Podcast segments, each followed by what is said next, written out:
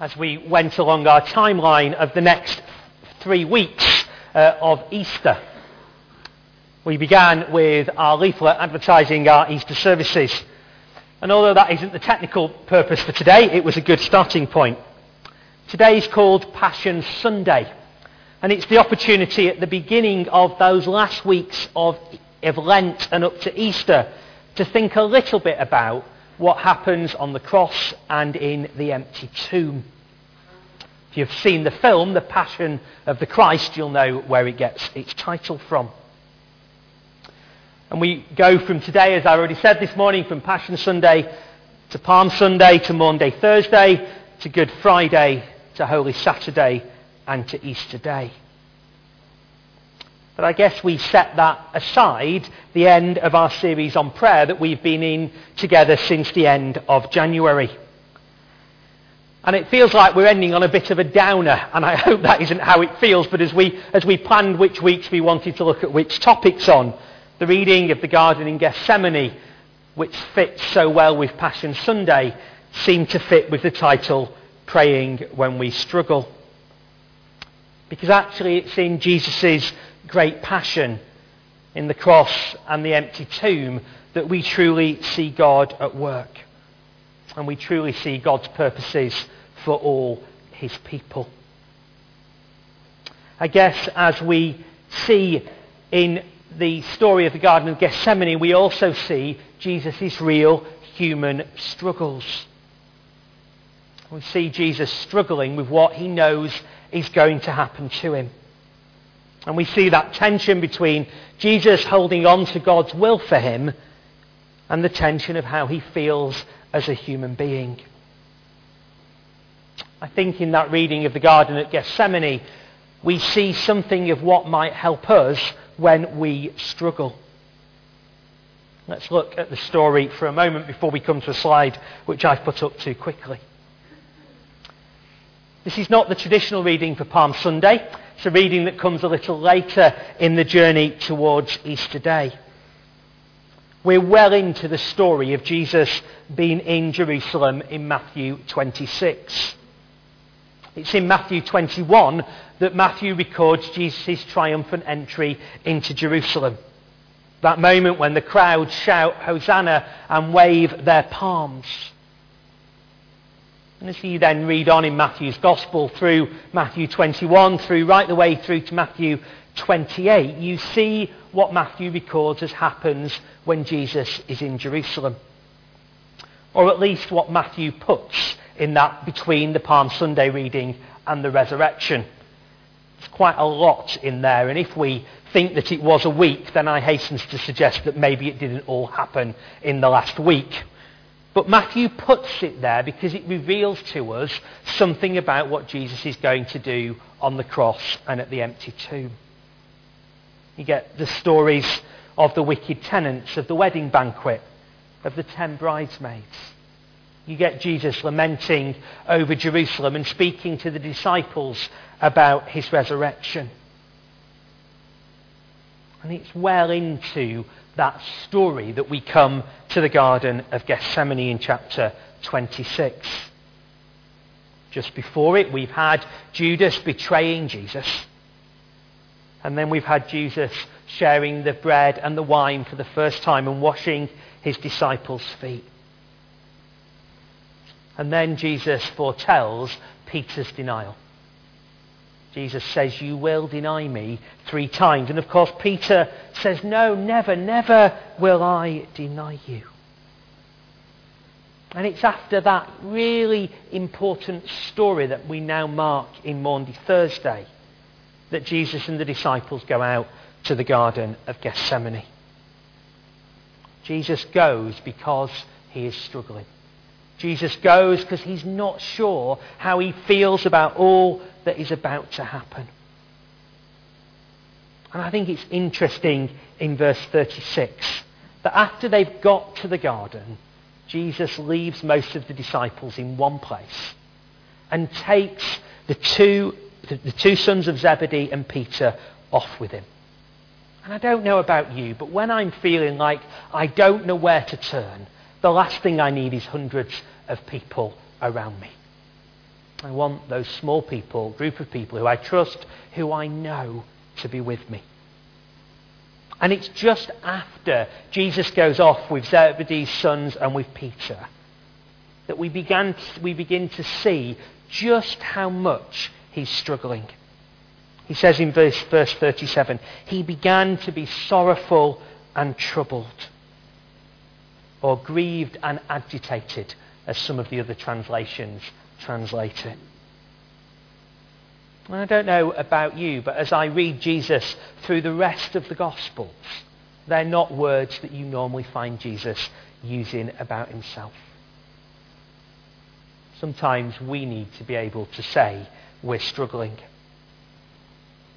Sometimes we need to be able to let out what's going on inside us, just as Jesus was about to. And I think what this passage does is to give us four ways, the four ways that are on the screen, that we respond when we're in that place of struggling or being grieved or being agitated or being frustrated. Four things that I think Jesus does that we can do. First of all, in verses 38 and 39, Jesus is honest. He's honest and he acknowledges his struggles to his friends I think actually that's the starting point. And that sounds so easy to say because often we're het up, we're frustrated, we're unsure, we don't know what we're struggling with. But the first stage is to recognize and be honest about how we struggle. Jesus says to his friends in verse 38, I am deeply grieved even to death. Remain here and stay awake with me. I want to suggest that there's two sides to this point. Because you can sit and look at this point when you're struggling, or you can be the friends.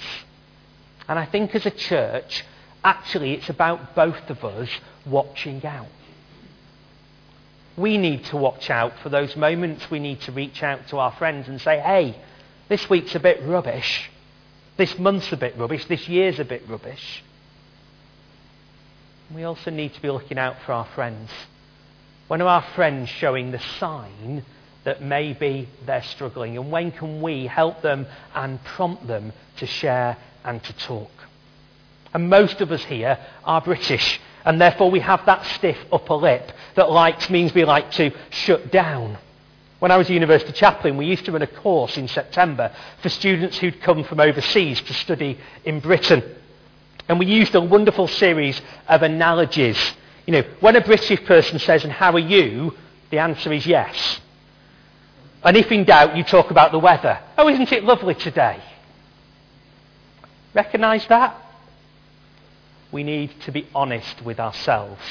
And we need to have courage to share with our friends and ask our friends and be there standing with them as Peter and Zebedee's sons did with Jesus. First of all, we need to be honest when we struggle. Secondly, I think we need to be clear about what we want from God. Jesus says in verse 39, My Father, if it is possible, may this cup be taken from me, yet not as I will, but you will. Jesus prays three times in this passage, and I'll come to that in a moment. But in each time he prays, he's completely honest about what he wants.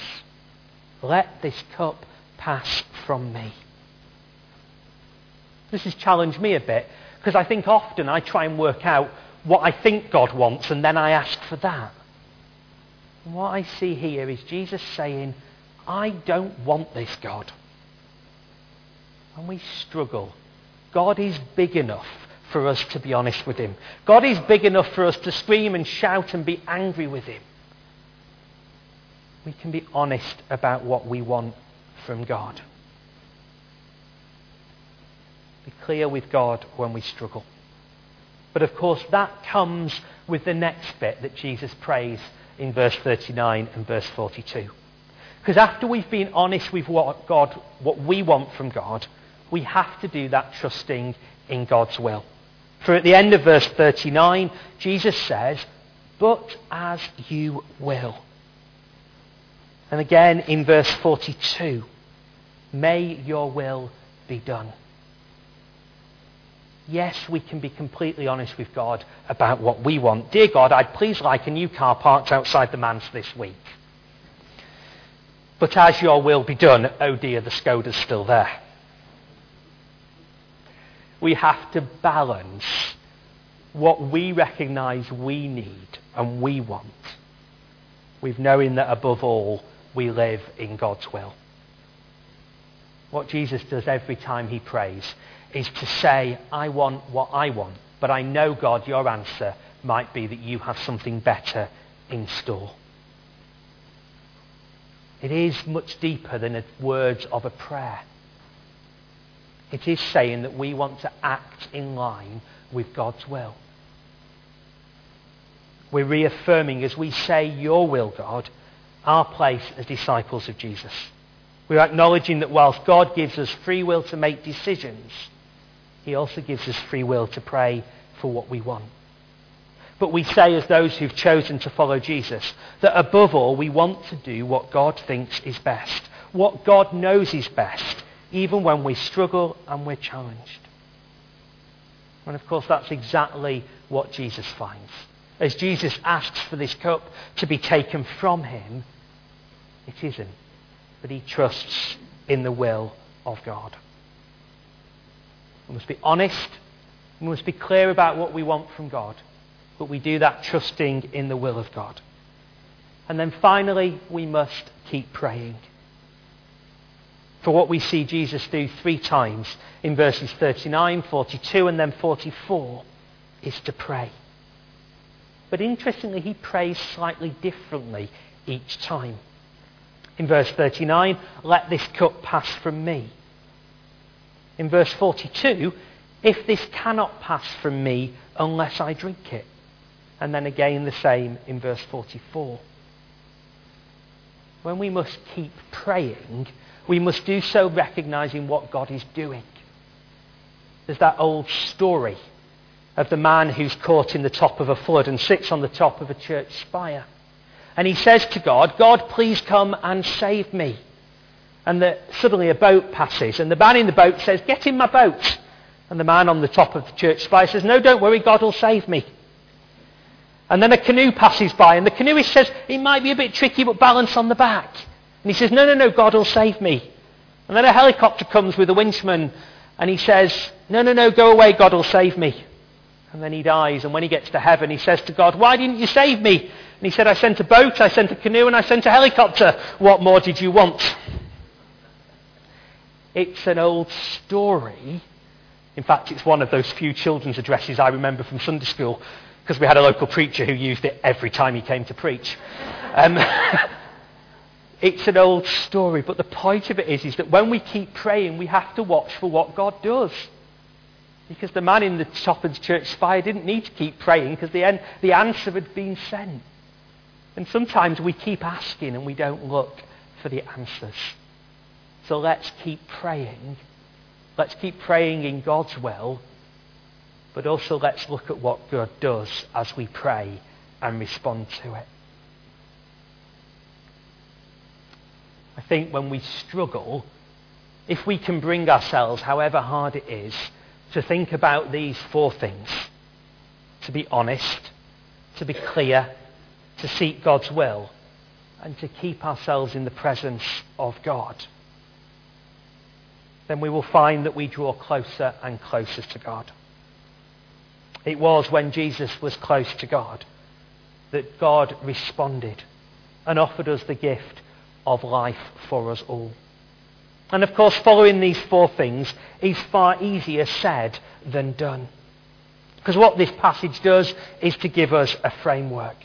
A framework of how we can pray when we struggle and when we're in difficult situations. But within that framework comes all our emotions and all our feelings. Comes those times when we don't feel better. Those times when we feel bitter. Those times when we feel angry. And I don't know about you, but when I feel like that, finding words to pray are incredibly difficult. Often I don't know the words that I want to say to God. Often I don't even know what I want, let alone what God wants. As I was thinking about this week, about this sermon. I was drawn to these words from Romans chapter 8. Likewise, the Spirit helps us in our weakness. For we, when we, for we do not know how to pray as we ought. But that very Spirit intercedes with sighs too deep for words. And God, who searches the heart, knows what is in the mind of the Spirit, because the Spirit intercedes for the saints according to the will of God. When we cannot find the words to pray, simply stopping and sitting in the presence of God is enough. Simply stopping and lighting a candle and being in the presence of God. Because when we sit and acknowledge God's presence, the Holy Spirit is with us. The Holy Spirit will sigh for us with deep, without sigh too deep for words. One of the great privileges of being God's people is that when we don't have the words, God has the words for us. And sometimes, if God having the words for us doesn't quite work, then we're very fortunate to be 2,000 years into the life of the church, and lots of people have written lots of prayers. And that might sound somewhat flippant. But when I struggle, it's the words of the saints, some written thousands of years ago, that just echo what I want to say to God. And it may be that when you struggle to find the words, picking up a hymn book or Googling your favourite song or finding a prayer book will give you the words that someone else has written that you can pray.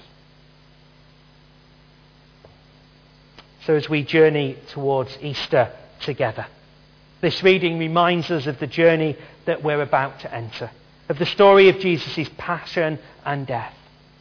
It shows us that in Jesus we have a King and a Lord who knew the human life that we all experience, who had to pray in his struggles just as we have to pray but it's a, remind, a reading that also reminds us of Jesus' death and resurrection. That in that, all, his, all the victories that we need have been won. That by Jesus' death and resurrection, our sins are forgiven. The doors are open for us to have a relationship with God. We are given new and eternal life. And just as I talked last week when we prayed for healing about that being held in all that God has done, done for us, as we look towards Easter, we see again the amazing gift that God gives us. And in that, all our struggles are held. It's in that gift that we find faith. It's in that gift that our struggles and pains and fears are transformed into faith and peace. So as we turn towards Jerusalem, as we look to Palm Sunday, Maundy Thursday, Good Friday, Holy Saturday, and Easter Sunday, may you journey through them with God. May you journey through them with God who is always faithful, who always hears, who always gives life. As you journey through them, may you discover something new of the Easter story, something new of God and his amazing love for you. And as you journey above all, may we together know the transforming power of God in all that we do, in all the places that we struggle, and in all the places that we rejoice.